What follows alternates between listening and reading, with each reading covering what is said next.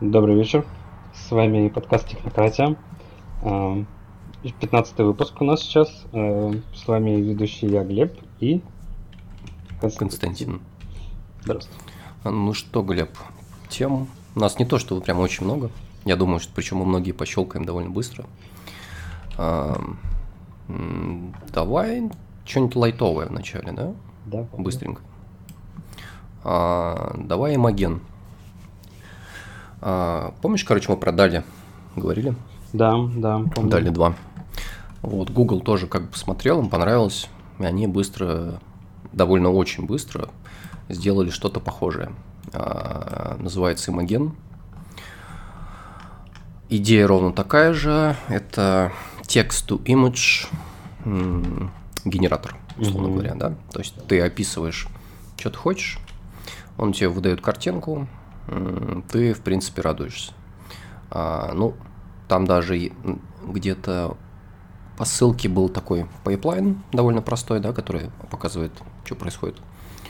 А, то, то есть ты в, в тексте набираешь, там работает энкодер, он тебе выдает шестьдесят четыре на шестьдесят четыре картинку, да, а потом он делает а, несколько раз апскейл этой картинки, то есть другой моделью. Ну, то есть, условно говоря, шестьдесят четыре на шестьдесят четыре у тебя получается двести пятьдесят шесть на двести пятьдесят шесть, потом тысяча двадцать четыре на тысяча двадцать четыре, ну и так далее.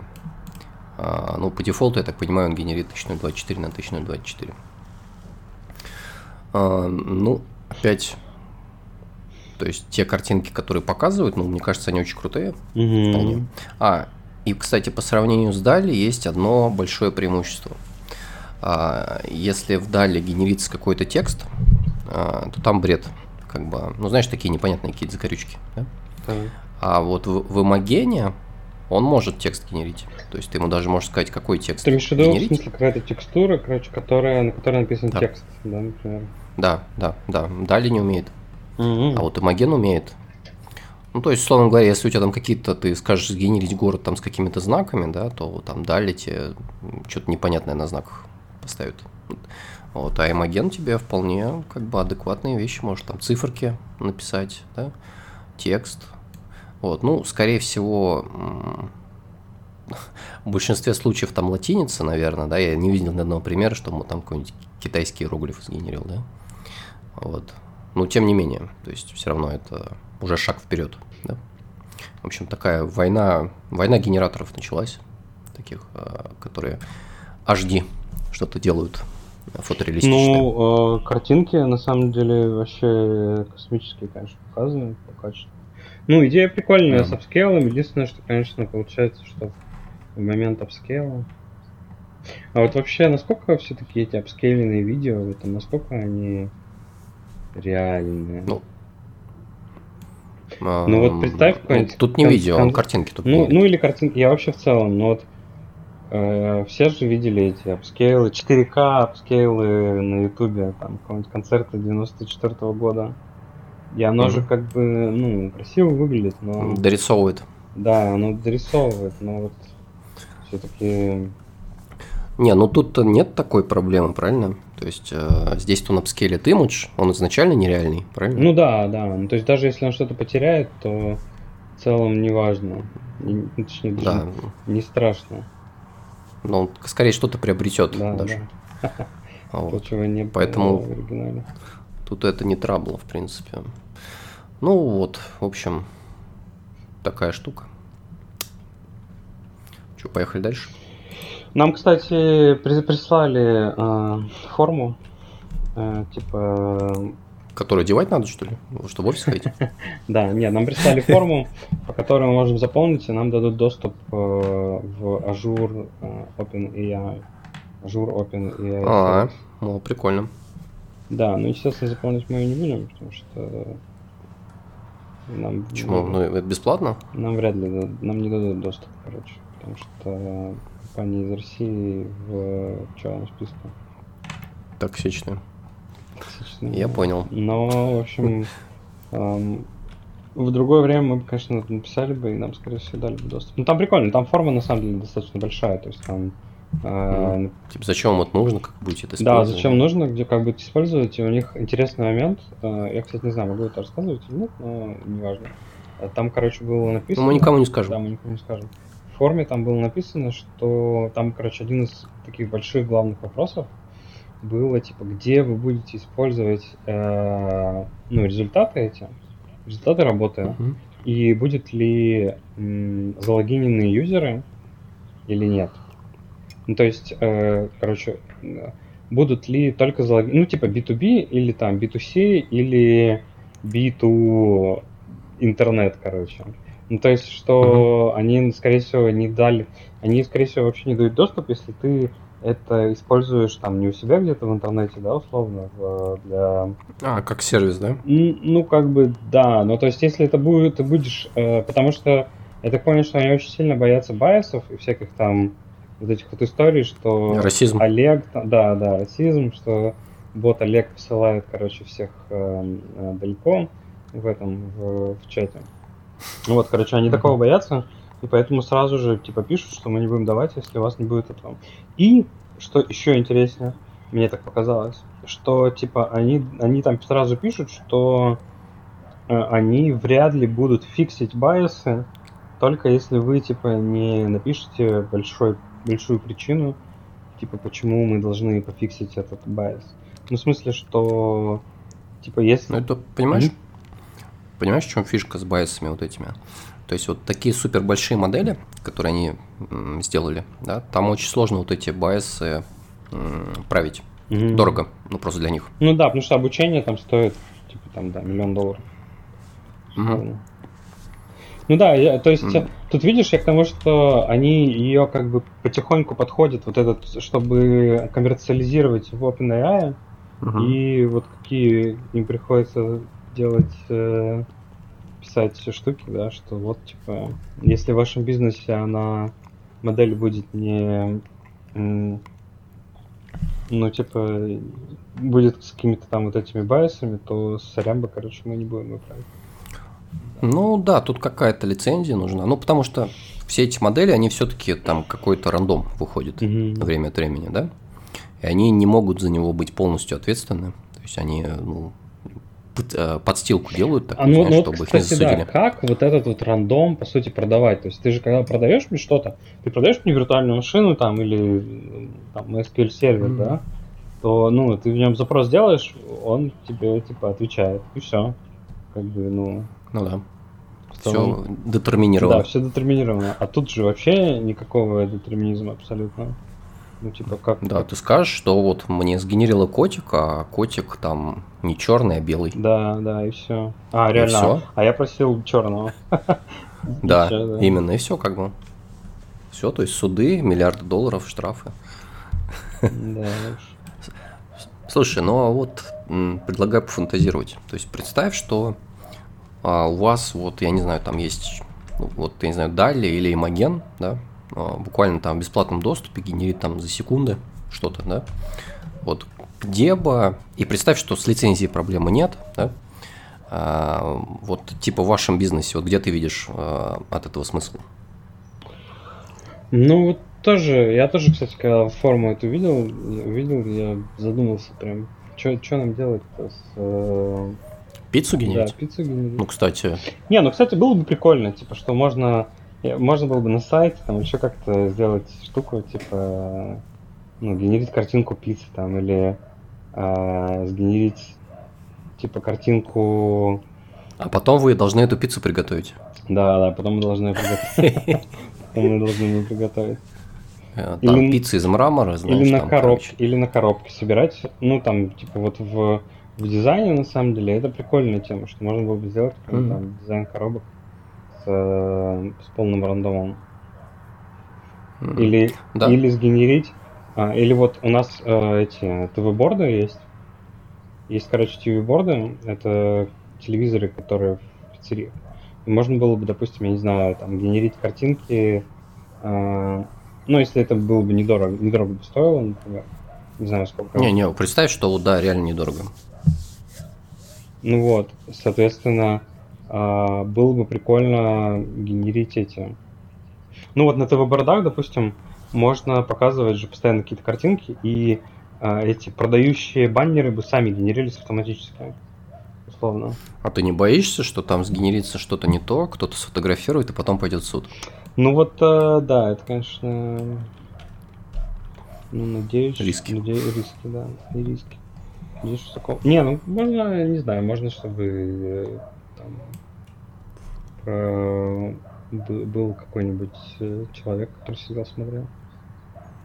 Ну, а, либо, то есть, либо все-таки они... модерация какая-то нужна. Ну, либо модерация, либо они бы как-нибудь его этому э, гарантировали, что там. Ну, прогонять через какую-нибудь вторую сетку, гарантировать, что там нет э, там на, ну, на сто процентов они могут гарантировать. Ну да. Блин, ну это как авто... ну, это как автопилот, типа. Если он не сто процентов, то значит и не надо тратить время. Не, ну автопилот-то работает в самолете в целом. Ну не, это другой автопилот, он там все детерминировано. В, самолет, в самолетах все детерминировано. Автопилот как раз в самолетах, он, он типа ничего не делает почти. Ну в смысле это называется Flight Director.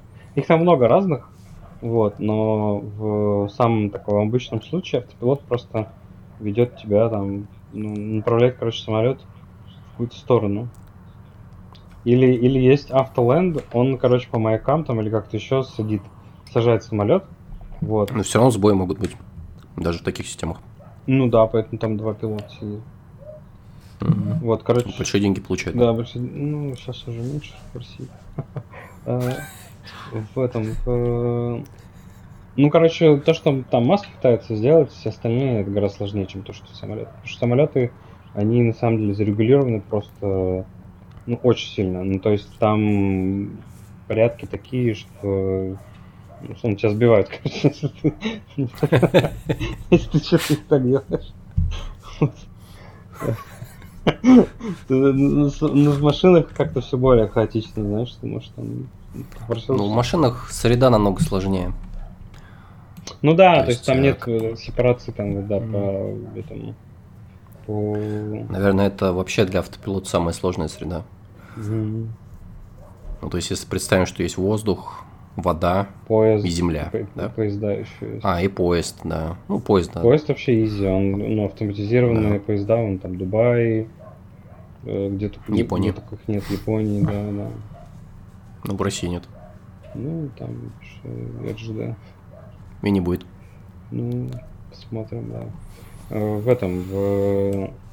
по-моему, морские суда уже тоже есть на автопилоте, но они автомати... ну, эти роботизированные, но не полностью. Ну там, то есть это, наверное, проще, чем машина, да, но все равно в море, то есть тоже нюансов много всяких. Ну да. Ну там тоже системы всякие, предупреждения есть, коллизия, трэперы. В машинах-то mm-hmm. нет ничего этого, маяки.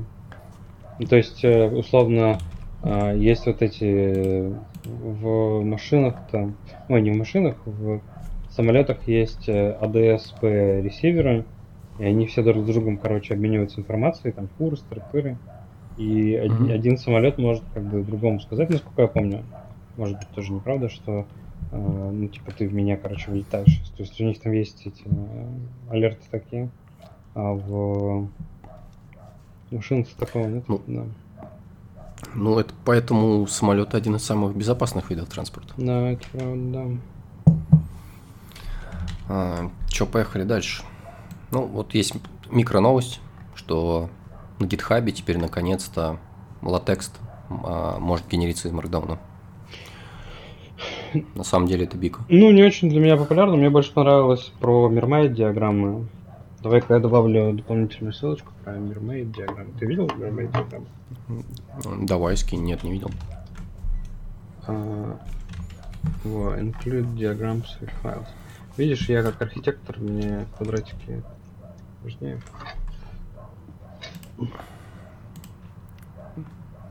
Ну, квадратики, кстати, я вот в Plant ю эм эл использую.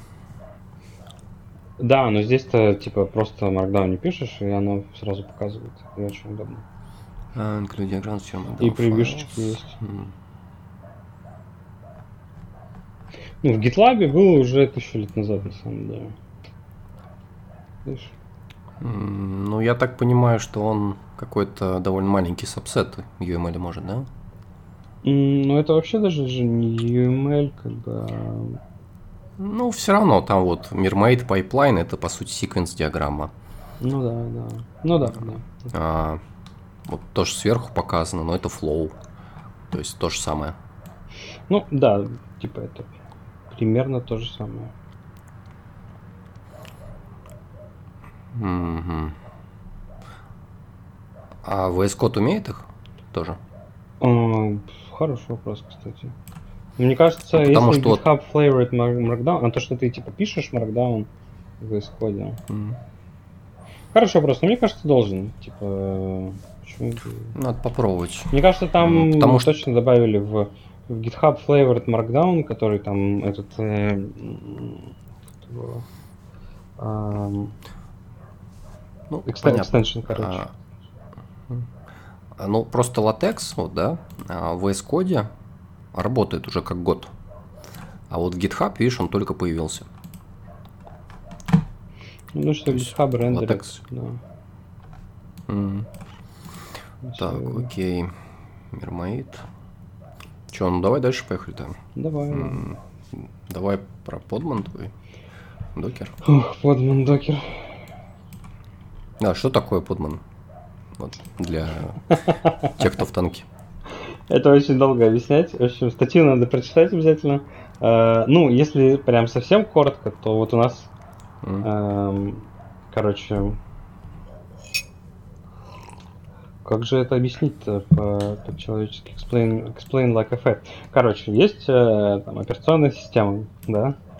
Mm-hmm. Э, у нее в операционной системе есть процессы. Но что, если и, и эти процессы, они как бы запускаются в операционной системе, ну, все вместе рядом. Вот. А что, и у них нет никакой изоляции между друг с другом. Вот. И как-то раз, давным-давно, очень много разных людей подумало о том, что было бы прикольно, если бы, э, если бы в операционной системе была бы изоляция процессов друг от друга. Или, например, ну, то есть можно было бы запускать такие под субоперационные системы одна в другой. Это было давно уже сделано во всяких там солярисах, с джейлами и не только. Вот, но э, там стартануло в Linux это все. Ну, скорее всего, корпорация Google, потому что они там основные патчи делали на си-группы. Они прям придумали си-группы. Но я вот тут могу быть неправ, поэтому, по идее, наверное, это Google. Вот, соответственно, Google э, написали в, в Linux такую штуку, как си-группы. Что такое си... и namespace?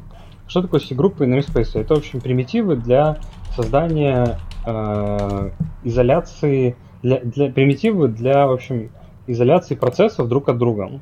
То есть си-группы позволяют тебе, control-группы, позволяют тебе изолировать, э, точнее, ограничить ресурсы одного процесса друг от друга. Да, это был Google в две тысячи шестом. Ну, там явно кто-то до них там еще это делал. Вот, может быть, они там проспонсировали или что-то еще. Вот. Ну ладно, ну, короче, да, скорее всего, Google. Э, я помню, что Google просто хрен знает, может быть, там сложнее история. Э, вот. Соответственно,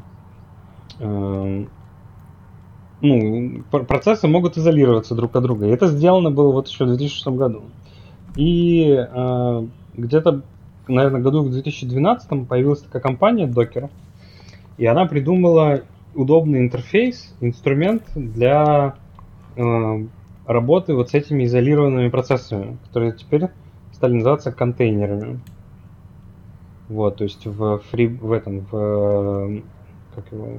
В Solaris это были джейлы, ой, в FreeBSD это были джейлы, в Solaris это были зоны, вот, а в mm-hmm. Linux это называется контейнером.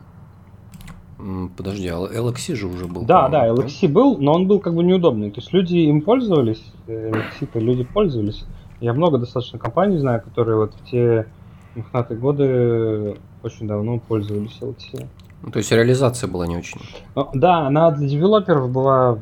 Ну, это как бы, не знаю, какую аналогу провести, но в смысле, что система была, ну, как Vagrant, да, наверное, можно сказать про Vagrant также, что виртуалку, по идее, ты мог всегда поднять, то есть это вообще было несложно, но Vagrant тебе позволяет это делать очень быстро, удобно, там декларативно, ничего не надо руками настраивать, раз-раз-раз, и все, mm-hmm. все работает. Вот, соответственно, Docker это вот примерно как Vagrant, э, ну, хотя вряд ли есть кто-то, кто знает, что такое Vagrant, кто не знает, что такое Docker. Вот, и Docker в две тысячи двенадцатом году они открылись и начали, вот сделали вот этот вот супер крутой тул, э, который позволяет тебе на твоем компьютере запускать контейнеризованные приложения, очень удобно, они изолированы друг от друга, они э, повторяемые, то есть э, очень удобно, что ну, ты можешь там тысячу контейнеров запустить, и они все будут одинаковые. Вот. Mm-hmm. Um, соответственно, это я все рассказываю историю такой штуки, как Docker. Um, соответственно, Docker революционизировал локальную разработку, э, передачу артефактов из локальной разработки в, э, на сервер. Да, то есть там именно революция, на самом деле, она ну, достаточно сильная получилась, потому что сейчас, по сути, только один формат артефакта есть. Это как бы, ну, такой, в смысле, серьезный формат артефакта для софта. Это, ну, собственно, о си ай там или Docker контейнеры. Подожди, а как, как же там application сервер на Java с этими там? Ну, конечно, да, да, короче, никто уже не любит джавики, полезно. Ну нет, там же видишь, ты можешь всякие разные вещи в си ай контейнер положить, ты можешь вообще, ну, арбитрарные данные любые положить. То есть, например, но, допустим, фишка в том, что Brew, э, вот тот самый пакетный менеджер, они перешли на о си ай контейнеры. Как это было бы, конечно, не странно. Mm-hmm. Вот. То есть, э, то есть ты, когда что-то в Brew скачиваешь, у тебя э, скачиваются не просто там какие-то тарники, да, или что-то еще, а вот именно контейнеры. Ты посмотришь ссылки, по которым он качает, он качает с GitHub Container Registry, джи эйч кей эр. Вот так вот. Хотя он вообще не контейнер скачивает. Ну, подожди, вот. Так статья про то, что Docker мертв. А, ну, в общем, там статья на самом деле не очень правильная, ну, не очень корректная. Вот, потому что Docker-то не мертв, и вообще в целом, типа, закрыли они, допустим, свой репозиторий. Не просто так, а потому что люди в корпорациях качали безмерно эти, качали безмерно абсолютно э, образы. Ну, типа, и понятно, что кто-то за это должен был заплатить. Mm. Вот. Ну, да. Ну, например, у нас... Э, Капитализм. Нас больше года или два, что ли, вообще, ну, не касалось это изменений, потому что Microsoft заплатил Докеру за то, чтобы, ну... Кастомеры в ажуре вообще не запаривались. Прикинь?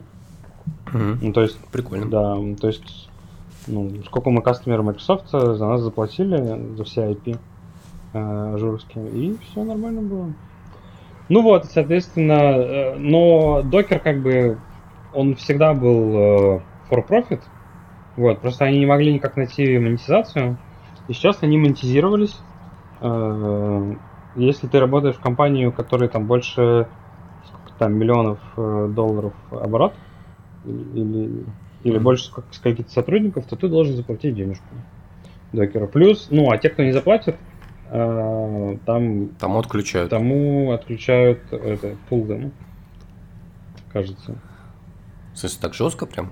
Ну нет, тебя rate limited, типа. Ну по сути это отключает. То есть представь, что у тебя си ай, который там, ну, ничего не кэшировал, например. Ну как они узнают, сколько у меня людей? А, а людей-то, людей-то им без разницы. Тут именно вопрос в том, что... Ну, в смысле, нет, ну ты к ним придешь и спросишь, они тебе сделают квоту. Вот, и ты заплатишь. Ну, в смысле, нет, они rate limited, типа, Docker Hub. То есть ты либо, mm-hmm. ты либо к себе прикладываешься, либо дальше пользуешься Docker Hub. Плюс это значит, что для сервисов, которые очень... активно пользуются Docker Hub, например, GitHub. Да, ну то есть там много людей пользуются э, Docker Hub, ну просто потому что как бы они пользуются. Ну, короче, они начали зарабатывать по модели SaaS, по сути. Ну да, да, по сути, по модели SaaS. Плюс они делают, ну, и, они делают красивые приложения сейчас. Ну, в смысле, что э, приложения... На электроне. Да, ну да, какая разница. Ну да, ты же если его закрыл, то оно не, по-моему, оно не это, типа не активное. Mm-hmm. Ну вот, соответственно, и вот здесь вот я приложил три ссылки. Там написано, что нужно сделать, чтобы вот это вот красивое приложение в докере, которое все на само настраивается, заменяется, заменить опенсорсными, так сказать, аналогами. Импорта заместить. Опенсорса заместить. Вот. Ну, подожди-ка, слушай. Важна еще одна новость, на самом деле. Я вот просто на докер зашел. А докер десктоп теперь есть на Linux? Да, докер десктоп теперь есть на Linux. Нифига. Ну да, там раньше же был только, там раньше же был только си эл ай. Да? Да, да. Ну, в смысле, докер всегда на Linux работал, он же. Не, понятно. Ну, докер десктопа его на Linux не было. Ну, вот это вы... Вот красивое приложение, как ты сказал. Да, красивое просто приложение, которое там все за тебя делает, Kubernetes там ставит. Mm-hmm. Ну, прикольно, прикольно. Ну, это же как бы для разработчиков-то, но он же все равно бесплатен сейчас пока еще, да? То есть это для компаний. Ну... Тоже докер десктоп, они тоже что-то там чарджат. Ну, насколько я понимаю, ты как бы за докер десктоп и платишь. То есть ты можешь заплатить за... Ну, ты, ты платишь как бы за несколько вещей. Ты вот платишь за эти пулы, и ты платишь, да, за докер десктоп. Ну, условно, mm-hmm. вот, вот этой вот штукой, вот этой вот сменой, э, сменой монетизации, точнее, наличие монетизации mm-hmm. на Docker Hub, они, по сути, заставили всех си ай-провайдеров платить. Ты вот вдумайся, да, что... Ну, mm-hmm. у тебя юзер, он как бы, ну, ему все равно, да, он просто хочет скачать, э, э, yeah. он просто хочет скачать там Nginx, который просто Nginx, Nginx в докере, вот, и, ну, а ты ему такой говоришь, типа, сорян бы, чувак, короче, ну, не, ты не можешь это сделать, вот, mm-hmm. и как бы обидно. Поэтому, мне кажется, все там Circle си ай, GitHub, GitLab, ну, они все заплатили, короче. Либо, либо заплатят. Ну там вон ценовая политика текущая какая. То есть в целом... В целом они должны быть профитны, наверное, мне кажется.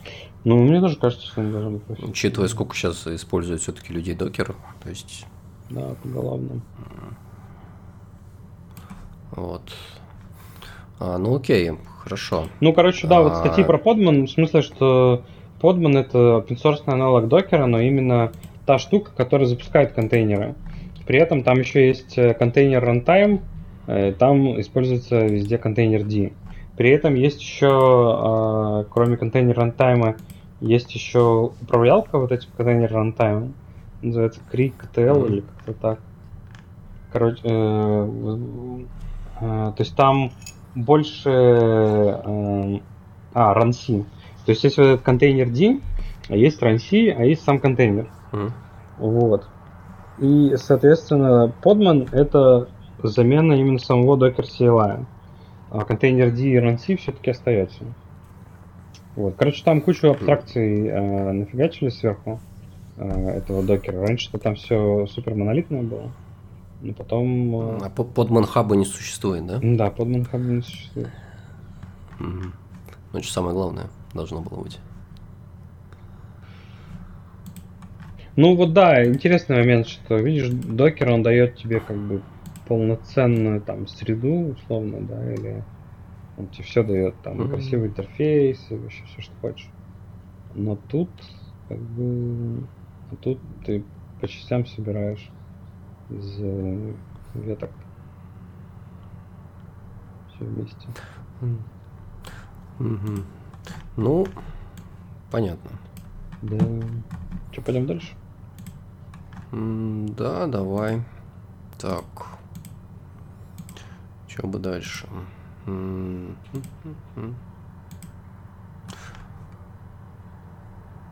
давай что-нибудь лайтовенькое. Вот Yep. Yep видел? Yep. Yep. Это... Новый поисковик, у которого, кстати, модель прям очень понятная.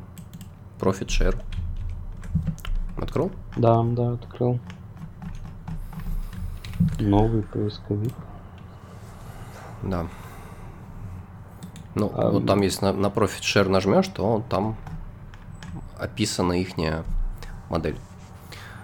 Ну, то есть, условно говоря, вот, например, есть Google, да? То есть мы знаем, что Google зарабатывает большую часть денег через Google Ads. Mm-hmm. Да? AdSense. AdSense. Вот, при... AdSense, да. При этом он обворовывает на контент всех. Вот.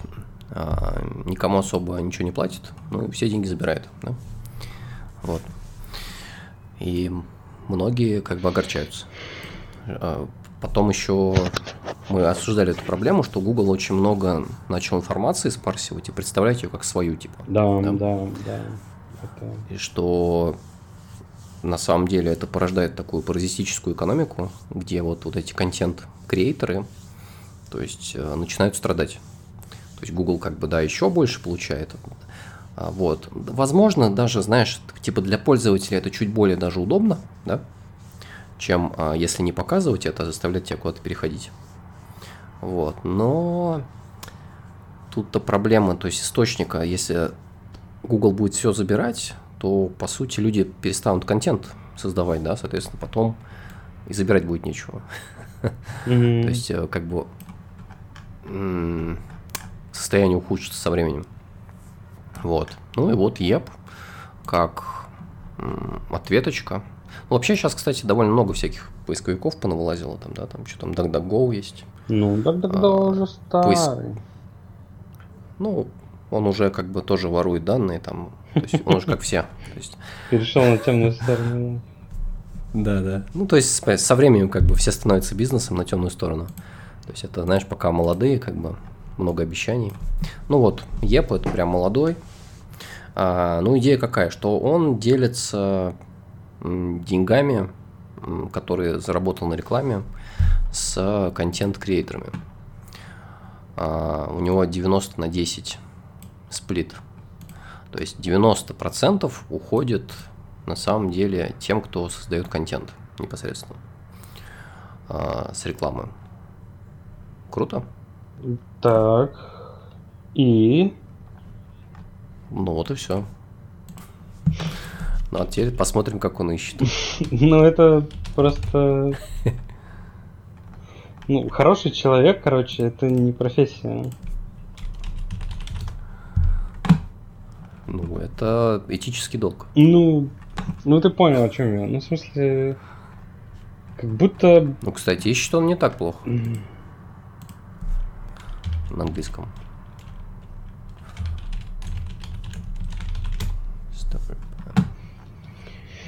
Ну, как, mm-hmm. как будто бы...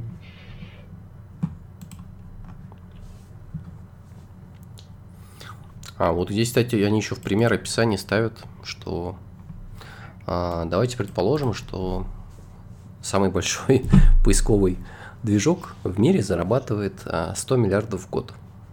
Mm. А теперь представьте, а, если бы они отдавали девяносто этих миллиардов а, паблишерам и тем, кто создает контент. М? Как тебе? Mm. Круто? Ну, да...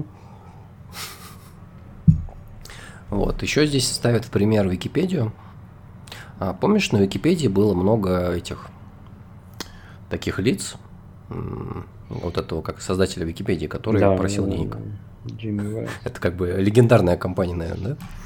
Типа, пожалуйста, как бы, дайте нам денег. Вот. И здесь говорится, что таким образом бы Википедии бы как бы не нужно было попрошайничать. Понимаешь? То есть они бы получили деньги, потому что переходов на Википедию очень много. А, а кто эти деньги платит? Я вот что-то... Вот... Поисковик. А, а кто поисковику деньги платит? А, как это? Рекламщики. Ну, кто рекламу хочет. Эм...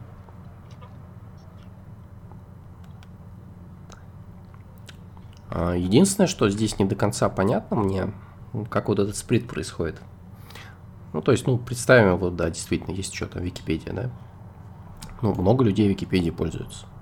Много переходов с поисковиков на Википедию, правильно? Вот. А с какой конкретно рекламы пойдет сплит, вот этот девяносто на десять, который они предлагают именно Википедии? Ну, например, я не знаю, будут кроссовки рекламировать, да, например? Я не знаю, Nike. Вот. С Nike будут идти, как бы... девяносто процентов Википедии. На какие статьи идут? То есть непонятно. На Nike? Короче, что-то, что-то Не до конца, ну, мне понятно. Мне тоже не очень понятно. Типа... Ну, слушай, начинание хорошее. Посмотрим. Наверное. Ну, то есть, не, я как бы что об этом думаю? Мне кажется, что типа да, с Гуглом, конечно, есть проблемы, как и с Яндексом, например. Но... Ну, у Яндекса больше проблем. Но, но опять же, ну, то есть, вся суть поисковика же в том, что он, ну, тебе что-то ищет, какие-то реализации выдает. То есть, в целом, мне, в принципе, все равно, как он там работает, ну, условно, да, то есть, э, и, и вот этот revenue share. Ну, то есть, э, а, а в чем фишка? То есть, ну, ты же не можешь Гуглу запретить. Сделай мир лучше. Ты же не можешь Гуглу запретить результаты свои. Это... Не, ну видишь, ты как бы мыслишь э, как это, эгоистически. Как, в принципе, любой человек, на самом деле. Вот. А они хотят построить новый мир. Да. Где все люди братья. Пожелаем вам удачи. Ну, мы уже помним, чем он закончился.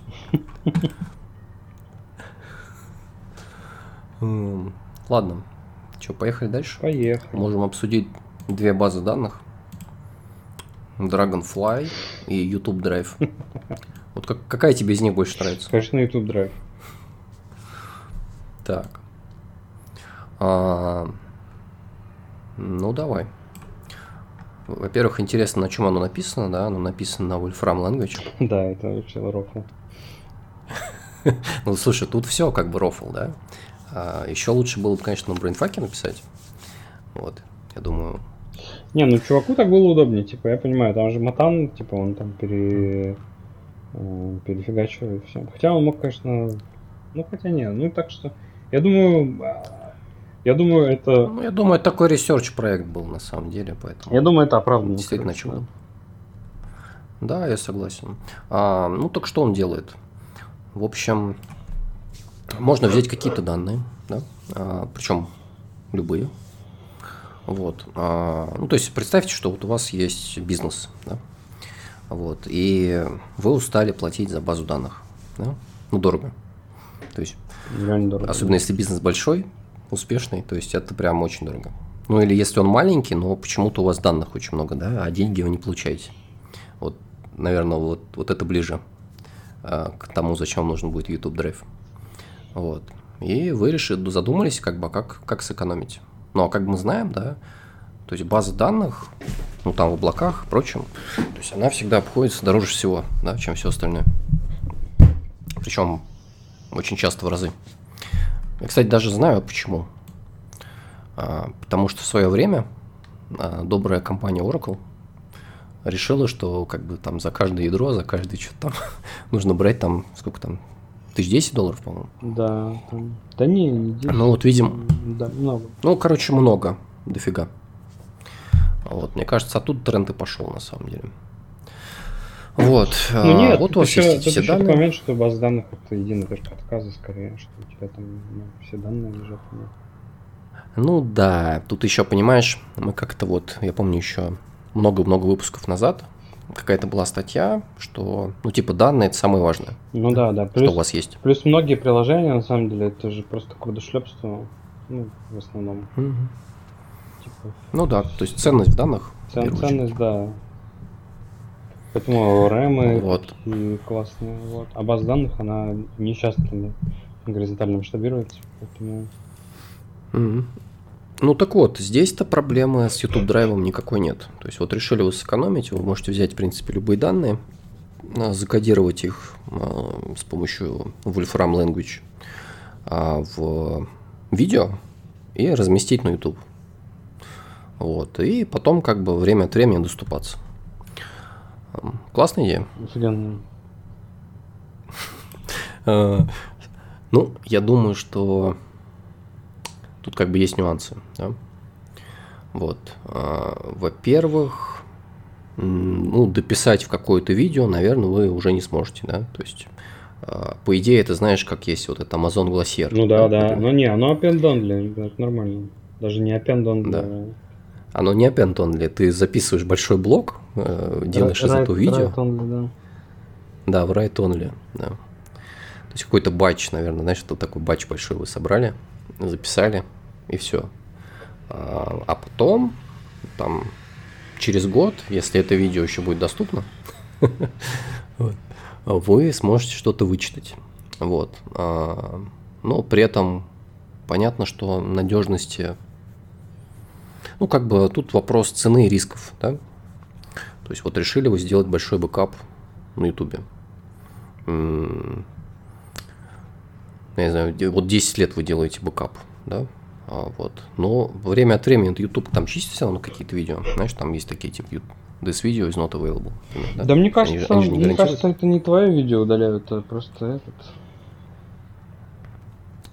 Не знаю, мне кажется, там, там скорее веселее проблема с тем, что они же транскодят видео. Был, был короче, угу. был совершенно точно была статья, которую я читал. Я не помню, мы ее обсуждали здесь в подкасте или нет. Была статья про то, что, в общем, есть разные виды кодеков. Да, и мы там вот любим говорить... Не обсуждали. А? Не обсуждали? Нет. Сейчас я легко, быстро найду. В общем, там в чем была идея? В том, что э, есть разные виды кодеков. Типа ви пи девять, ви пи восемь, эйч двести шестьдесят четыре, эй ви один. Uh, и uh, чувак написал статью про то, что, uh, в общем, он, он уловил паттерн, что если у тебя меньше, uh, там, типа, тысячи просмотров на видео, то у тебя всегда будет эйч двести шестьдесят четыре.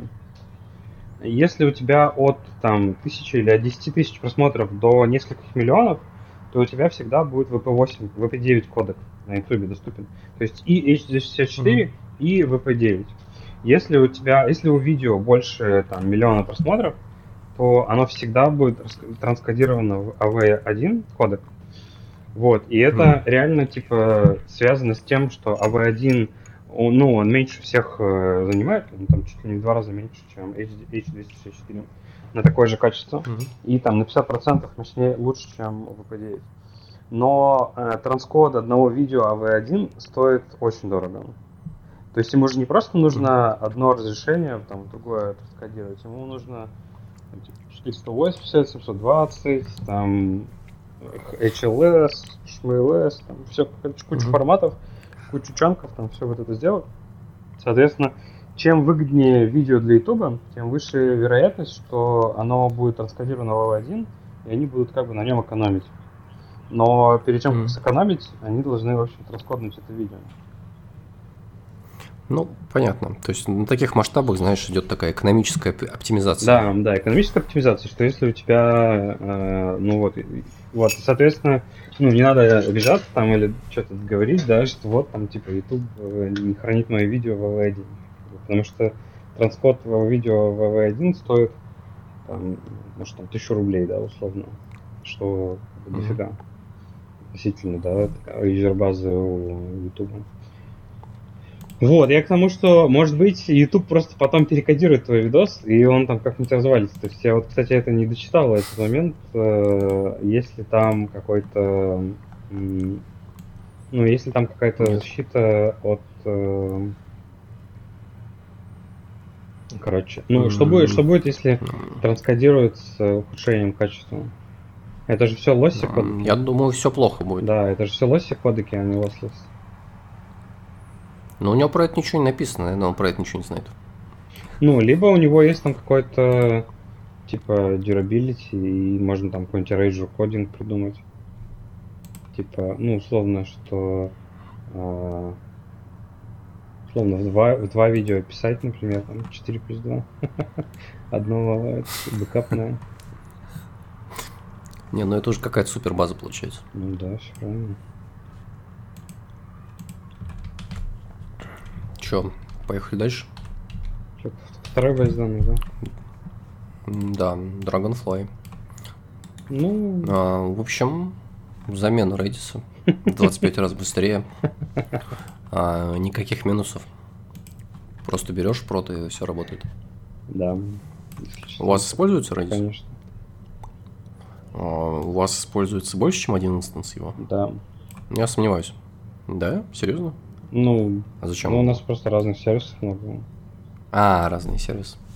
Нет, а вы вот не думали просто вот а, убрать все эти сервисы, поставить одну Dragonfly ди би и, сэкономить? А, да, да нет, нет. Создать несколько баз, и все будет работать. Класс. Очень хорошо. А, да. В общем, Dragonfly ди би написан на C и C++. На какой-то смеси, видимо. Вот. А, это, ну, как объясняется, это такой дроп-ин, замена Redis, по сути. Которая намного быстрее. Намного быстрее она, кстати, отчасти из-за того, что... Ну, во-первых, она работает только на Linux, да? Вот. И оно использует там какой-то эй пи ай Linux новый, да? Сейчас я что-то не могу найти. А, вот. ай о uRing эй пи ай for ай о. Вот. Ну и отчасти это одна из причин, почему оно быстрее. А, ну, что потому мешает, что Redis тоже... Что мешает Redis его использовать? А Redis никто не пишет уже. А-а-а. Redis мертв. Понял. Татани недавно седьмую версию. Главный-то ливнул. Татани седьмую версию недавно выпустили. Там это как бы минорщина все. То есть я не думаю, что кто-то будет переписывать на вот этот uRing. Да не, не. То есть это... А, теперь-то, да? Может быть. Ну, конечно, когда их разорвали там во всех тестах, тогда да. Вот, но, короче, в Dragonfly вот этому обещают, что прямо сейчас мы там закроем все дырки, короче, полностью поддержим эй пи ай, и Redis вам вообще будет не нужен. То есть у нас прям все супер перформант. Обязательно. Оно еще памяти меньше жрет на двадцать-сорок процентов. Куда же оно ее девает? Сохраняет на YouTube? Ну, в общем-то, я что-то как-то не вдохновлен Dragonfly. Да, да, мне вообще кажется, что компании, которым нужен Redis, их можно пальцем пересчитать, во-первых. Да, то есть... Подожди, почему? Ну, потому что... Ну, потому что, короче, Redis — это что такое? Это штука, у которой очень дешевая юнит-экономика на один запрос. Да, то есть, почему мы любим Redis? Потому что он на любой практически тачке, на любом процессоре, ну, более-менее современном, выдает там типа сто тысяч запросов в секунду. сто тысяч uh, queries per second. Вот. Mm-hmm. Соответственно, это типа единственный плюс Redis. Да, то есть, по сути, это какая-то внешняя память. То есть, вот у тебя есть процесс, у него есть память, и ты Redis можешь использовать как вот эту не очень надежную внешнюю память. Да, не очень надежно, потому что Redis ненадежен, он не durable. То есть, если там... Ну, короче, там много чего может произойти, и он потеряет данные. Это факт. Ну да, как транзакции в банке на нем ты, наверное, делать да, не можешь. Да, мы делали, короче, вот то, что плохая идея. Мы перестали так делать. Молодцы. Конечно. Ну, это было... Для нас это не было очевидно, но потом это стало максимально очевидно. Вот, соответственно, Redis тебе нужен в том случае, когда юнит-экономика твоего сервиса не позволяет тебе достигать какие-то вещи, которые там тебе нужно сделать, да? Она не позволяет тебе это делать на нормальной базе данных, на обычной, на MySQL или на Postgres, или на любой другой базе, хоть на Mongo.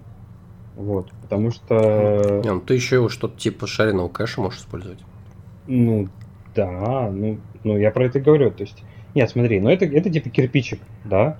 Соответственно, вот у тебя есть mm-hmm. базовая какая у тебя есть, у тебя есть э, сиквел база данных твоя.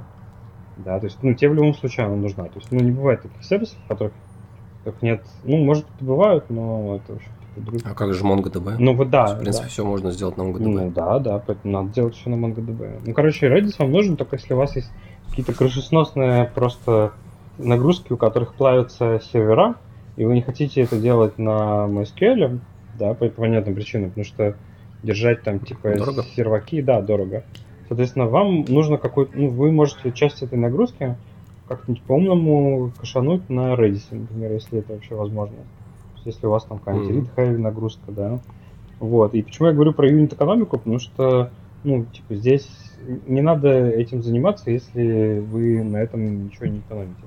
В этом идея юнит-экономики. То есть, ну, условно, вы, вот у вас Twitter, и вам дорого просто из MySQL на такое количество людей доставать данные постоянно из базы. Вам это все нужно закэшировать. Вот, это, это про юнит-экономику. Во всех остальных случаях Redis просто бесполезна база данных, потому что даже самый затюханный MySQL выдает там тысячи кей пи эс, вот, а не затюханный MySQL, как там, ну, на достаточно жирном сервере, он и миллион может выдать. Ну, то же самое можно сказать про Postgres. А плюсов у Postgres, ну, десяток раз больше, наверное. Ну, и вообще в целом, типа, интерфейс у Redis так себе, да, ты на нем ничего не сделаешь. Как бы клиенты тоже. Ну вот, а дропин замена Dragonfly ди би, ну, может быть, кому-то, короче, это удобно, да. То есть тут я вспоминаю всегда Tarantool, знаешь же, такую русскую разработку. Mm, да, в Mail.ru было как-то сделано. Да, в Mail.ru было. Потом там какие-то проблемы с копирайтом были еще. Ну, там у них какие-то драмы были, да. А, yeah. Там, ну, суть в том, что Tarantool очень быстрый тоже in-memory движок с эйсидом, с Lua встроенным, причем хорошим Lua, типа лучше, чем в Redis. Вот. Но по факту он нужен, ну, примерно никому. То есть, да, вот окей, там, я помню, по-моему, Билайн его использует, или Мегафон. То есть он там агрегирует, там у Мегафона условно сто тысяч миллионов там клиентов, и им нужно показывать э, всегда там их, их, короче, деньги этих клиентов, да. Uh-huh. Окей, ну как бы классно. Вот это, вот это классная тема э, для таких баз. Да, у тебя есть... Ну, то есть ты к тому, э, я правильно тебя понимаю, что в Dragonfly в принципе нет смысла, потому что Redis и так достаточно быстрый для своей задачи. Да, Redis и так достаточно быстрый для своей задачи, а если, ну, тебе как компании, ну, как бы, а если у тебя есть какой-то уникальный use case, то, наверное, ты и так разберешься. Ну, типа, нужен тебе Dragonfly или не нужен, или ты возьмешь Tarantool, или Aerospike, или Ignite, или что там, Ignite — это GridGain, который... Ну, как бы, mm-hmm. и, и людей, которым такое нужно, их, ну, ну, не так много. Ну, то есть, компаний, их, наверное, в России, там, тем более, их можно перечитать по пальцам. То есть, ну, у тебя двадцать пальцев, вот, наверное, столько там есть. Mm, ну, окей, вот ты сказал, что вы используете. Для чего вы используете Redis? Mm, мы, э, стараем, мы используем для сессии, но мы потихоньку будем уходить от этого. Для сессии, в смысле, во-первых, мы удаляем везде сессии, В, ну, которые сессии аспнетовские. Uh, ну, то uh-huh. есть сервер-сайд условно стоит, да. Мы везде переходим на куки сессии. То есть, и, ну, нам это все не нужно будет. Нам не нужно... То есть мы, короче, уходим от Redis везде вообще, где только можем. Uh, вот. И у нас есть единственный сервис, uh, который, короче, в котором, в котором мы пользуемся Redis в принципе по существу, да, это кэш заказов, кэш статусов заказов для телевизоров. Но что-то мне подсказывает, что и его можно сделать как-то более, ну, чисто там на мускуле, и вполне будет нагрузка нормальная. Или на каких-то там других базах данных. На Яндекс попробуем, mm-hmm. может, посмотрим. ю ди би? Да, да, который... Или как уай ди би? Да. mm, понятно. Че, ладно, давай поехали дальше. Поехали. А, давай обсудим product shouldn't be left to product managers. Помнишь, мы в прошлый раз product менеджеров обсуждали? Холиварчик, да. Как раз тема, тема вон глаза попалась тоже. А, тут в чем идея? То есть, в принципе, чувак довольно правильные вещи говорит, как мне кажется. А, то есть, когда он... Ну, то есть рос, значит, он пришел, то есть, в разработку, да, а, пока он рос там до мид-левела, то есть его, в принципе, продукт вообще не волновал никаким образом, да? Mm-hmm. Вот, то есть он как бы занимался написанием хорошего кода, там, чтобы а, софт как бы там красиво все выглядело, да, там а, стройные функции, вот. а, и прочее. То есть, и, ну, чтобы заделиверить это тогда, когда нужно. А, вот. То, чем, по сути, он занимался. Вот. Он вообще, в принципе, не думал о том, что он делает. То есть, что это за продукт, что там нужно, то есть, да, что есть какие-то абстрактные вот эти продукт-менеджеры, которые типа все знают, да? Вот. А, но а, потом а, он понял, что чтобы расти дальше, дальше вот этого мид-уровня, да, там а, нужно как бы уже мыслить больше отчасти по продуктовому. Так он назвал это product thinking. Да?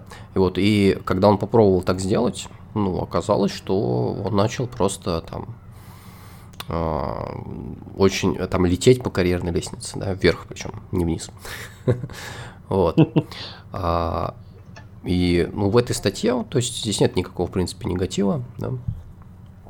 Он тут не нападает на продукт-менеджеров никаким образом. Хотя мне почему-то казалось, что, знаешь, где-то это должно быть. Вот. Нападение. Но этого нет.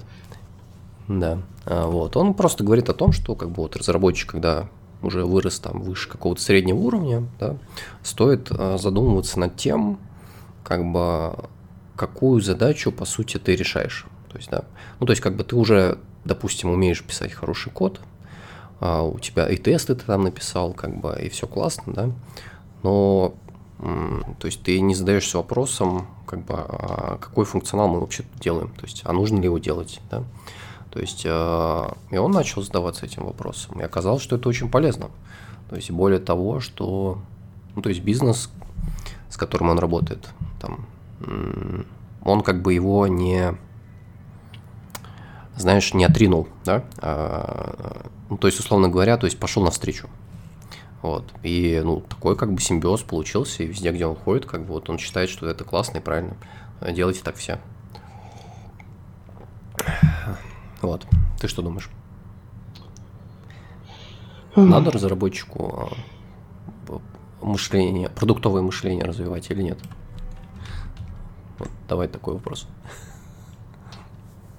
Да, мне кажется, конечно, надо. Ну, типа, даже, а даже без Agile. Ну, потому что как ты можешь программировать то, что ты не понимаешь? То есть... Э... Да легко. Смотри, ну, ну смотри, вот представь себе, я такое часто встречал на самом деле. То есть вот есть как бы абстрактный разработчик, да? А, вот представь, что ты продуктовый менеджер, да? Да. Ну то есть я вот как, как абстрактный разработчик буду ожидать, что, ну вот ты в задаче там все описал четко, да? Все там пограничные случаи, там, я не знаю, acceptance критерии, там все прочее, да? Вот, я пошел и запилил. То есть как бы моя ответственность, она заключается в том, чтобы, ну, сделать то, что описано в задаче, и соблюдать там какие-то best practices по написанию кода, да, чтобы мы его поддерживаем, и там, чтобы тесты были, там архитектура была правильная, да, вот, ну и все. То есть вот зачем мне мыслить продуктово? А, ну, как минимум, чтобы там домен правильно описать, чтобы... Это должно да. быть в задаче, понятно же. Ну так, а кто, кроме разработчиков, э, сделает лучше, э, ну, условно, то есть, это значит, что где-то есть разработчик, который как бы уровнем повыше, и уже это все учел. Э, тут еще вот такой момент, что вот есть продукт-менеджеры, да, а, а, mm-hmm. а вот э, мне иногда реально сильно не хватает, э, допустим, системных аналитиков, или там просто аналитиков, как мы называли. То есть, условно, mm-hmm. это человек, который, ну, либо там пятьдесят на пятьдесят, да, либо... Ну, короче, тут, тут еще такой момент, с тем, должен ли там быть продукт, допустим, э... должен ли бы быть ПО, или вот продукт, или ПМ, или еще кто-то разработчиком. Mm-hmm. Да. Чтобы... Ну, я к тому, что Нет. иначе... А... То есть, там получается, что все равно где-то есть человек, который помог эти э, требования бизнесовые, да, конвер- конвертировать в требования к коду, например, или, а, или а, а ну... как ты, или как ты, как ты затранслируешь то, что хочет бизнес в, в код? Как бы это ну, же невозможно смотри. без э, понимания. А, помнишь, мы а, говорили про бесполезных тимлидов? Так. Ну вот на моей практике, да, вот смотри, на моей практике как это происходило. То есть я видел два успешных кейса. Да? Не будем говорить про неуспешные. То есть первый вот ты назвал, да, то есть есть некая прослойка, да. Вот, допустим, это назовем его системный аналитик, да? Угу. Ну или кто-то еще называет там бизнес-аналитик, там, э, зависит от компании, да? Ну, то есть обычно это в таких больших компаниях происходит. Э, это человек, который трансформирует как бы требования бизнеса, да? Ну, точнее, еще как бы их, еще эти требования нужно выяснить, да? То есть бизнес сам не обязательно знает требования, вот. И раскладывает это в некое техническое задание. Да? Ну, это, значит, такое, если по waterfall мы mm-hmm. работаем. Да? Либо если у нас agile, он может из этого сделать понятные, однозначные, как бы законченные задачи, да? Которые ты там зашел, в джире взял и сделал. Да? Вот. При этом еще бы хорошо, конечно, там, перед спринтом, еще чего-то. Это как-то все презентовать, чтобы все точно, однозначно поняли, что мы делаем, да? Чтобы не было, что там к концу спринта оказывается, что мы наконец-то поняли, что мы делаем, да? Mm-hmm. Вот. Наверное, встречал такое. Да? Ну, да, да. Вот, это как бы первый успешный кейс. Это работает. То есть, в принципе, во многих больших компаниях именно так процесс и обстоит. То есть нужен вот этот вот, как ты сказал, пятьдесят на пятьдесят, да, который вот одной ногой там с бизнесом на короткой ноге, да, mm-hmm. а другой ногой а, с командой разработки на короткой ноге, который понимает, как это донести. Вот. То есть это неважно, причем каким способом, там могут быть какие-то диаграммы, какое-то, я не знаю, какое-то очень там глубокое ТЗ, там может все прописывать, или там наоборот, может быть, команда разработки более шарящая, им такая глубина не нужна, да, вот. А второй успешный кейс, вот эту роль а, выполняет порой тимлид. Ну да, да.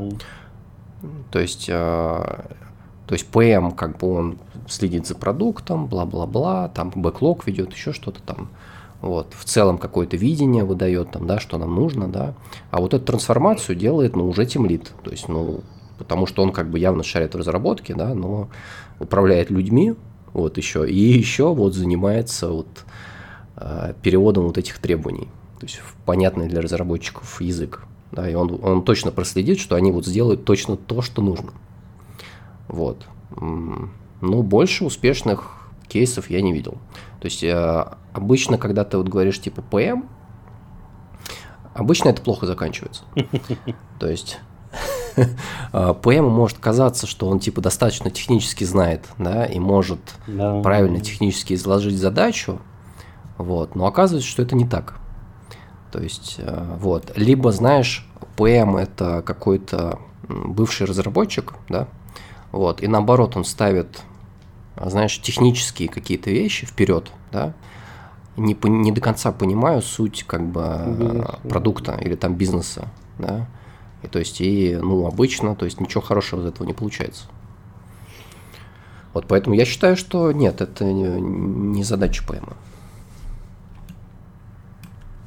Ты имеешь, плюс ему же там, понимаешь, нужно отдуваться, там, на презентации ходить, там, еще думаешь, все остальное. Да? Не задача пэ эм быть э, технически подкованным? Да, да.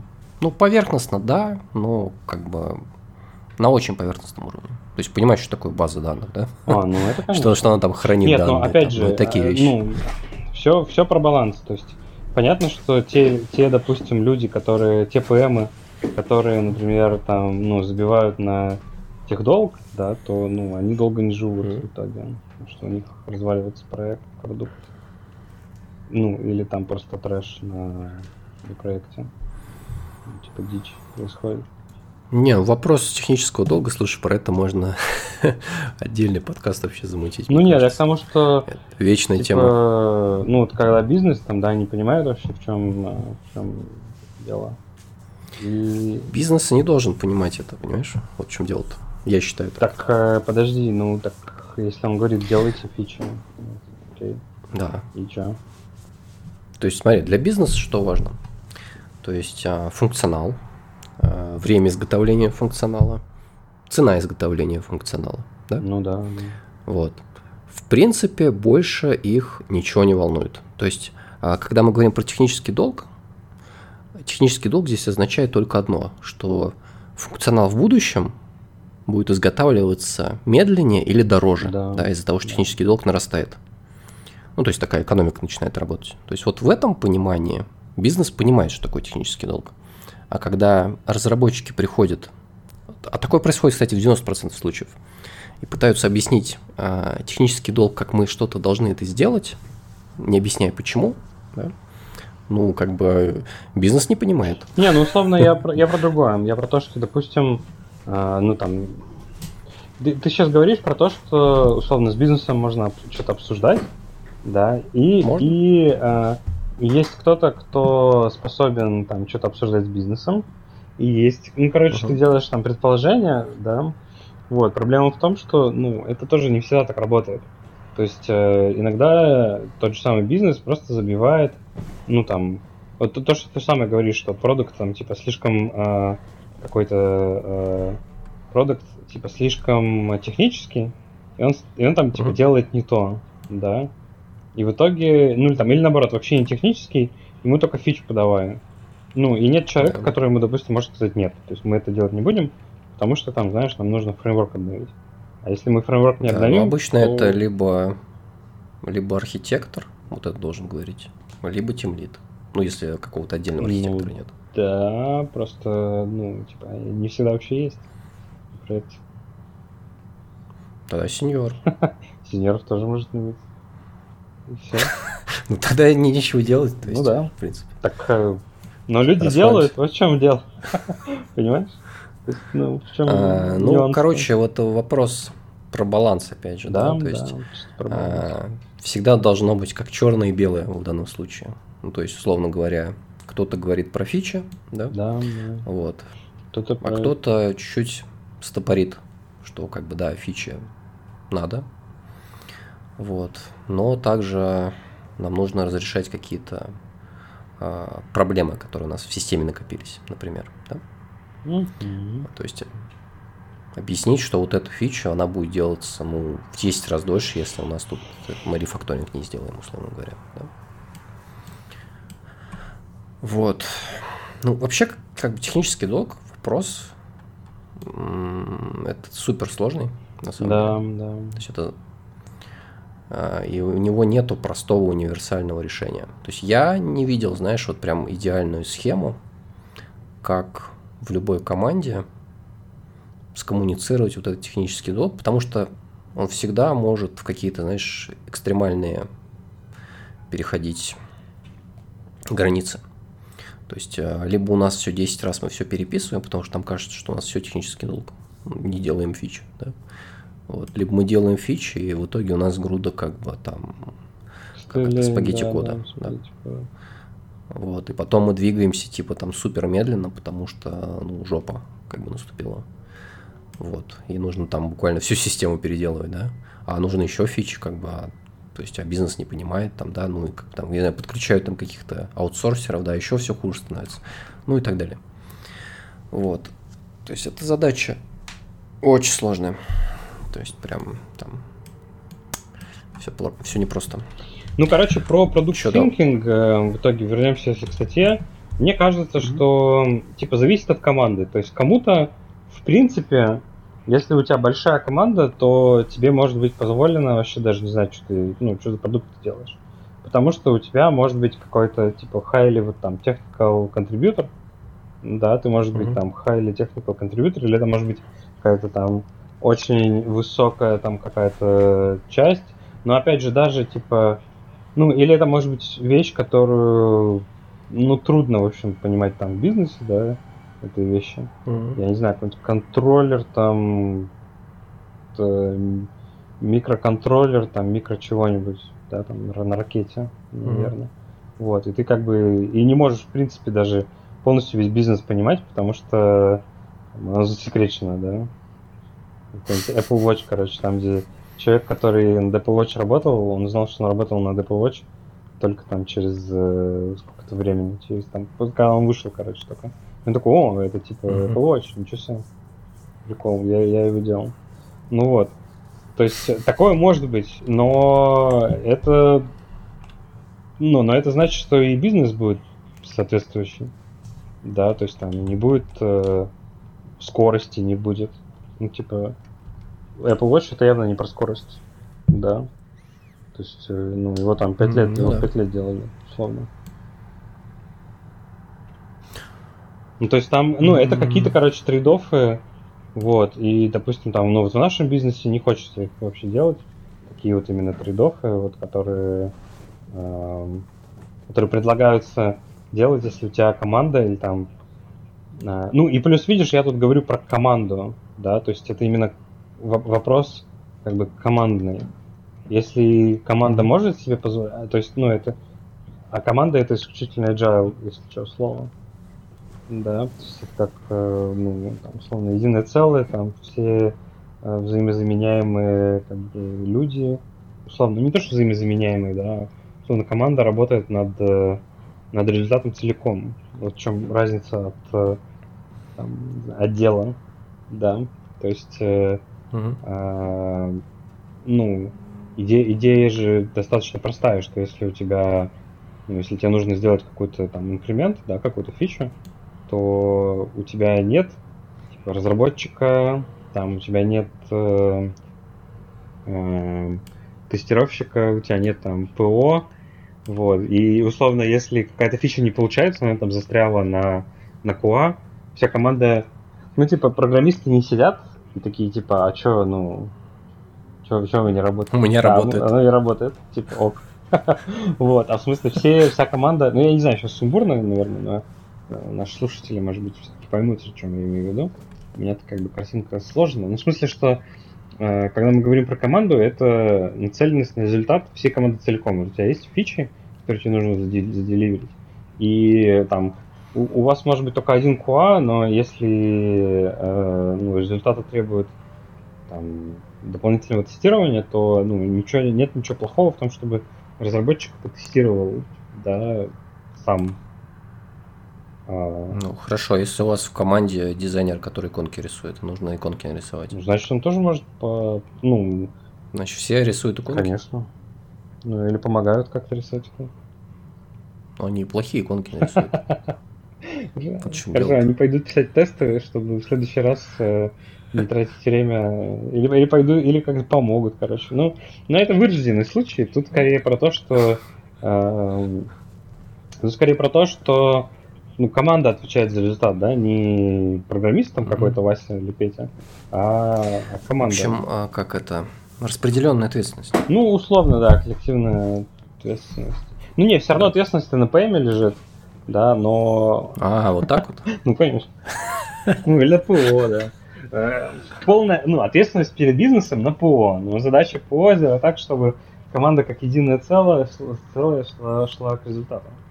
Вот, а... Слушай, ну вот, вот про ответственность на, на, на ПМ полный, да, то есть все-таки здесь много приколов может произойти.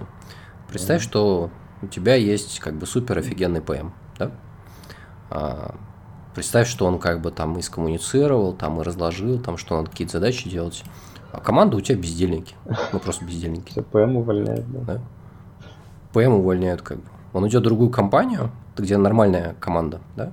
И как бы делает ваш бизнес как стоящего. Ну, а... ну мы, по-моему, конкурента мы, по-моему, причем, обсуждали, мы, по-моему, обсуждали в этот же момент, что да, если ты, если у тебя ответственность на ПМе, то значит у ПМа должны быть э, рычаги. Полный, пол, как это, полная, абсолютная власть. Абсолютная власть. Тоталитаризм. Да, да. Это правда.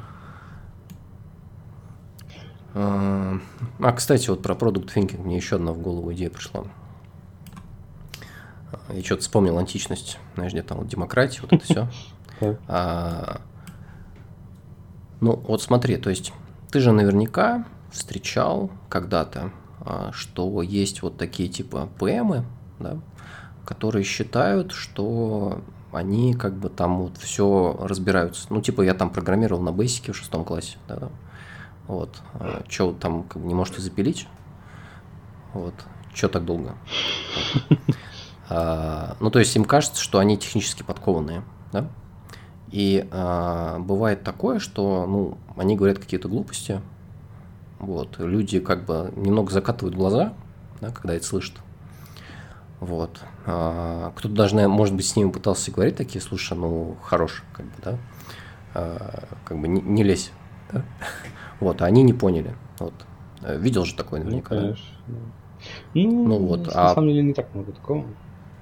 Да, ну, да. Ладно, оно все существует, ну, а представь, что вот а, все разработчики решили, что у них есть product thinking, да, вот, а, и вот у тебя вся команда, и у них всех product thinking.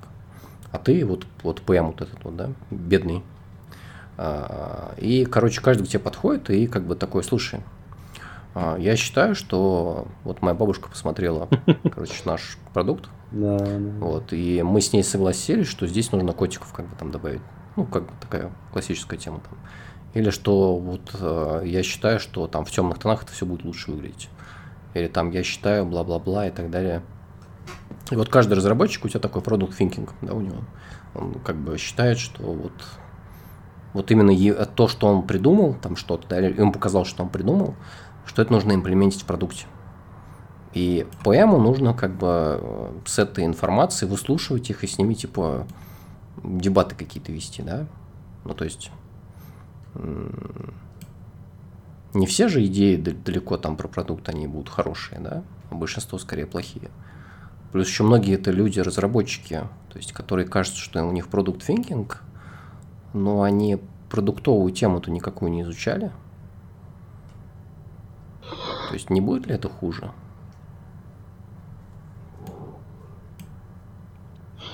Хороший вопрос. Как ты думаешь? Ну, мне кажется, что, видишь, типа, ну, там, T-shaped, вот это все, знаешь, вот эти, вот эти истории, да? Про то, насколько у тебя там кругозор условно есть. Ну, mm-hmm. что там э, вспомнил про иконки. Если не хватает иконок, то можно купить там в Icon-Finder, короче, найти. Вот. И поехать так с ними. Потом дорисовать. Может, дали можно дали уже потом. Генерить, да. Программист может пойти и генерить дали. Э, no. И нормально будет. Эм, Я к тому, что, ну, оно примерно то же самое, что, да, примерно то же самое получается, что и с этим, то есть, э, э, ну, должен быть баланс какой-то, наверное, да, сейчас очень банально, но в смысле, что э, и лезть неправильно, и неправильно программировать то, что ты не, не понимаешь, да, ну, или точнее, правильно программировать, mm-hmm. но как бы результат будет э, другой, или результат будет не такой быстрый, например, вот, не такой качественный, да, но, но все равно какое-то понимание должно быть. Ну, условно, то же самое, кстати, вот в дизайне, прикинь, прикинь, у тебя есть дизайнер, который тебе рисует там логотип или иконку, или какой-то интерфейс, при этом он вообще продукт mm-hmm. не понимает. Ну, какой, о каком ю экс можно говорить, если человек, типа, ну, по- поэтому весь ю ай и превратился скорее в ю экс, потому что красивые, э, красивые интерфейсы, знаешь, как в играх старых, они, типа, ну, они не нужны, нужно, чтобы удобно было. Соответственно, а чтобы удобно было, этот человек должен понимать, что в продукте. Ну, я часть с собой согласен, а части нет. То есть, все-таки дизайнеры изначально, то есть, дизайн вообще, да, это слово. Ну, это. Да, да. То есть, это, это не художник, то есть... Это как раз тот, кто делает для тех, чем будут пользоваться. Ну да, дизайн он... по-английски же используется во всех, точнее, в очень широком смысле, что это не да. визуальная история, то есть... а там, ну, задумка. Это часть это, работы дизайнера. Это задумка, да, да. Поэтому они, то есть, не настолько оторваны э, от реальности, а вот разработчики часто бывают оторваны как раз. Что они там что-то где-то пилят, и они очень далеки от самого продукта. Блин, ну а продукты, получается, оторваны от, раз... от разработки. Да. Ну, а самая большая проблема — это если бизнес оторван от разработки. И тогда вообще ничего не работает. Не, ну почему это не проблема на самом деле? То есть, если у бизнеса есть деньги, значит, они как-то генерятся. Ну, если разработка не может делать, что они хотят. Блин, ну я, кстати, найду другую я, кстати, об этом не то чтобы много думал, да, но я вот прям сильно об этом задумывался. Ну, словно, вот мы всю жизнь считаем деньги. Ну, хорошо считаем деньги, да, вот прям, прям хорошо считаем деньги. Мы где? В России? В России плохо Нет, считаем деньги? В моей компании, в которой я работаю. Мы прям вот а. сильно считаем деньги, да, то есть у нас есть там пи эн эл, они открыты, там, ну, плюс-минус. Я бы не сказал, что прям каждая, каждая копейка там, да, знаешь, подсчитывается, но, условно, у нас очень сильные финансы, и они прям все отдельно считают, у нас аудированная отчетность по, МФ, по эм эс пэ о там есть, короче, все вот идеально. При этом, ну, и мы как бы стараемся экономить. То есть я бы не сказал, что мы, опять же, находимся там в каком-то девяностом центиле по э, идеальному там потреблению клауда, да, вот я там, не знаю, недавно нашел диск, который сто тысяч в месяц стоил, диск, собственно, не потушенный, вот, mm-hmm. и, и удалил его, как бы стало хорошо на душе, но это значит, что мы там пару месяцев переплатили Microsoft или, или Яндексу. В Яндексе я тоже недавно нашел целую инфу, которая тоже была на диске. Ну, с другой стороны, это как можно как донат воспринимать в хорошую инфраструктуру. Донат. Вот. Но при этом есть как бы энтерпрайзы или компании, которым просто вообще им все равно. Ну, условно, да. Есть какие-нибудь энтерпрайзы, которые типа, что там, сто тысяч долларов в облако, что-то как-то мало, давайте там миллион туда положим. И я вот ну, как да. раз об этом задумывался, что получается, в какой-то момент настанет, или там какая-то маржа будет, да, и или, или какой должна быть сильная маржа, или это просто размером бизнеса решается, да, то есть маржинальность там может быть, ну, не очень большая, но просто размер бизнеса таков, что у тебя там миллиард прибыли, а миллиард прибыли долларов это как бы очень много, и тебе там миллион туда, миллион сюда, на спенды на клауд, это как бы ну, mm-hmm. неважно. Ни о чем. Да, ни о чем вообще. То есть, наверное, все-таки от размера скорее зависит, чем от маржи, но все равно, ну то есть мы себе там не можем, знаешь, позволить миллион долларов туда, миллион сюда, а какая-нибудь там Enterprise э, берет просто свои дата-центры, закрывает, лифт энд шифт там в облако и тратит, и им норм, mm-hmm. им вообще все равно. Или на Launch Darkly. Но... На Launch Darkly там какой-нибудь SaaS, короче, покупают, который стоит типа сто баксов за, за сид, за год. Вот. И на всех разработчиков берет и покупают. И им все равно. Я тебе даже больше того скажу. То есть э, обычно, когда там идут какие-то контракты с энтерпрайзами, то есть если цена слишком низкая, они не покупают. Ну, то есть потому что это как-то недостойно, понимаешь? Да, слишком плохо. Слишком дешево, значит плохо. То есть, это, знаешь, есть такая психология товара. Да? То есть, когда ну, тебе да. предлагают что-то хорошее слишком дешево, ты с большим подозрением к этому относишься. Потому что у тебя в голове есть какая-то цена, которую ты хотел бы заплатить. И вот в Enterprise эта цена достаточно высокая, которую они хотят платить. Ну да. Вот. Поэтому продавать Enterprise выгодно. Но это, но это сначала надо стать таким энтерпрайзом, чтобы... Ну, в смысле, потом-то тебе надо будет стать таким энтерпрайзом, чтобы прям... Ну, флаг в руки, то есть, я думаю, все возможности есть. Ну да, да. А, как говорили недавно, что а, как все элементы созданы, а, нужно просто создать экосистему.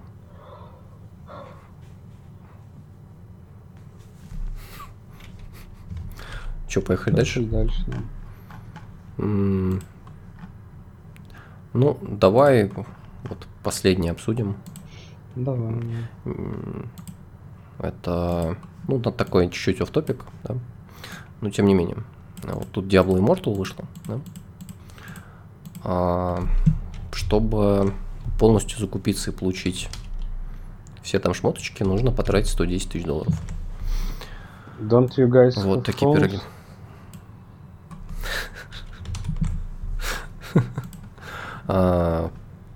Что ты про это думаешь? Мне кажется, здесь, мне кажется, здесь надо поговорить, скорее, у нас же подкаст не про игры. Мы здесь будем говорить да. про э, SaaS. Бизнес-модель. Да, про бизнес-модель э, SaaS. Ну, то есть, очевидно, аб, мне кажется, абсолютно понятно, что SaaS как бы веселее, прибыльнее и интереснее для бизнеса, для бизнеса в долгосроке. Да. Ну, то есть, условно, тебе, чтобы сделать там, что там, сто тысяч долларов SaaS в месяц, тебе нужно там продать ста клиентам по, по десять тысяч, по-моему, да? Uh-huh. Да, да, тебе нужно, тебе нужно ста клиентам продать по десять тысяч, там, или тысяча клиентов по тысяче, или десять тысяч клиентов по сотке долларов в месяц. Ну вот. Соответственно, ну, как бы, так экономика и складывается, и... Тебе не кажется, что все-таки вот эта модель, она, у нее разная применимость немного, да? То есть, если мы говорим про SaaS, ну, то есть, вот представим вот облако, да, там продукт какой-нибудь, Office триста шестьдесят пять, да? Угу. То есть, вот как самый, наверное, один из самых популярных SaaS-продуктов, да, в мире. Вот. Мы же его покупаем зачем? То есть, чтобы, ну, работу делать какую-то, правильно? То есть, это не как объект искусства, да? То есть, это не развлечение. Это, это капитальные, ну, операционные расходы. Или капитальные. Да. И... А, господи, как там есть... Ну, это, короче, объект труда, угу. да? Да, да. который мы хотим получить, чтобы повысить эффективность нашего труда. Вот. Ну да, и он амортизируется, а... там вот это все. Угу. Да, а вот здесь вот с той же Диаблой, да, ну, то, то есть тут это совсем другое. То есть у нас э, объект есть какое-то развлечение, где ты вот хочешь что-то получить тоже. То есть это такой как leisure, да, считается. Вот, а мы из него делаем SaaS, то есть вот там Blizzard, да? То есть, насколько это правильно?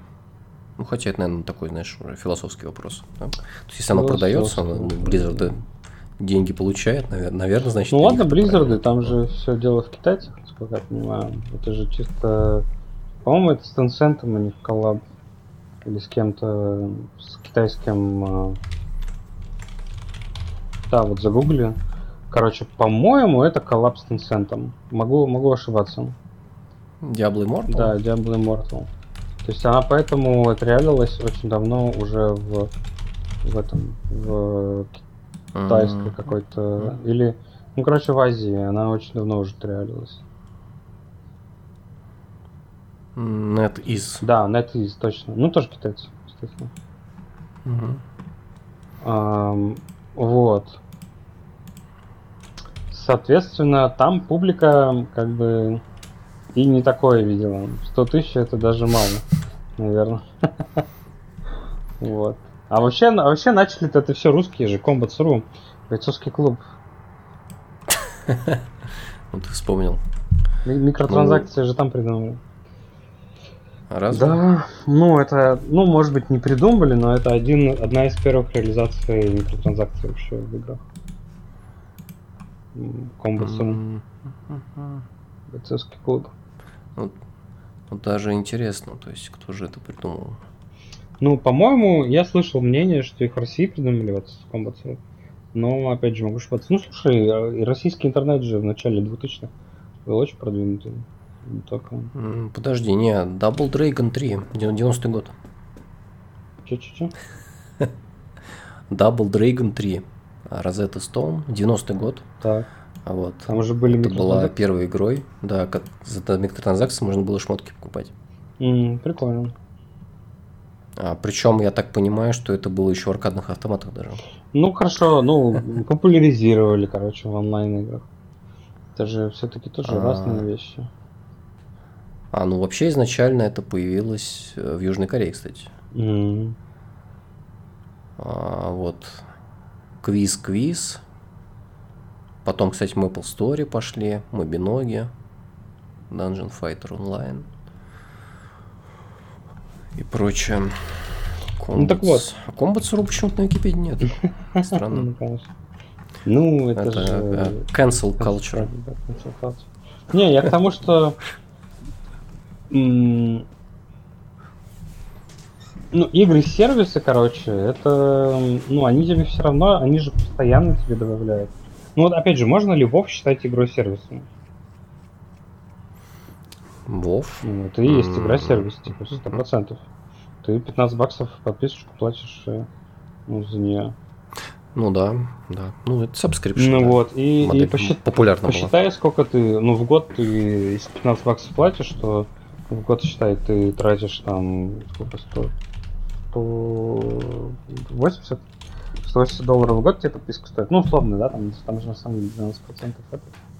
Ну, подожди, чтобы тебе накопить сто десять тысяч долларов, тебе нужно поиграть семь тысяч триста тридцать три месяца в WoW. Ну, ты умрешь быстрее. Не, подожди, ну ты еще эти тратишь экспаншены. Ага. Не, ну были же игры, которые экспаншены не требовали. Ну да, были. Ну, опять же, эти ну... штуки, они живут на китах. То есть у них, ну, у них немножко другая, как бы, монетизация. Ну, что поделать? Типа... Ну, то же самое, что какой-нибудь там вот этот вот стартапчик, типа Launch Darkly, я почему вспоминаю, или Lightstep, они нам очень дорогие, очень дорогие цены выдавали. То есть они такие, ага, вы Enterprise, типа у вас там больше ста человек работает, ну все, типа сто тысяч. Угу. Так скажи, что маленькие только открылись. Не, мы так и говорим, но... Типа, ну, условно, проблема же в чем? Проблема в том, что, м- ну, короче, это другая монетизация. Если тебе не нравится игра, то, ну, не играй в нее. Окей. Так что, mm-hmm. ну, а, и, и то же самое, что эти сервисы, которые очень дорогие, ну, если, опять же, проводить параллель, то они для нас закрыты. То есть мы там... Либо что-то свое пишем. Кому-то и там и облако, знаешь, дорогое получается. Дешевле один... Дешевле один... Хостинг, ламп. Хостинг, да, да, ламп. Это нормально. За сорок рублей. Да, да. Ну, то есть, ну, рынок такой. Короче, рынок большой, выбор да, есть. Да, да, рынок большой, выбор есть. Именно. Все, не, не как раньше. То есть у нас нет ограниченного какого-то... С несколькими продуктами выбирай, что хочешь. Ну что, предлагаю закругляться? Да, давай закругляться. Так, ну, всем пока. Всем пока-пока.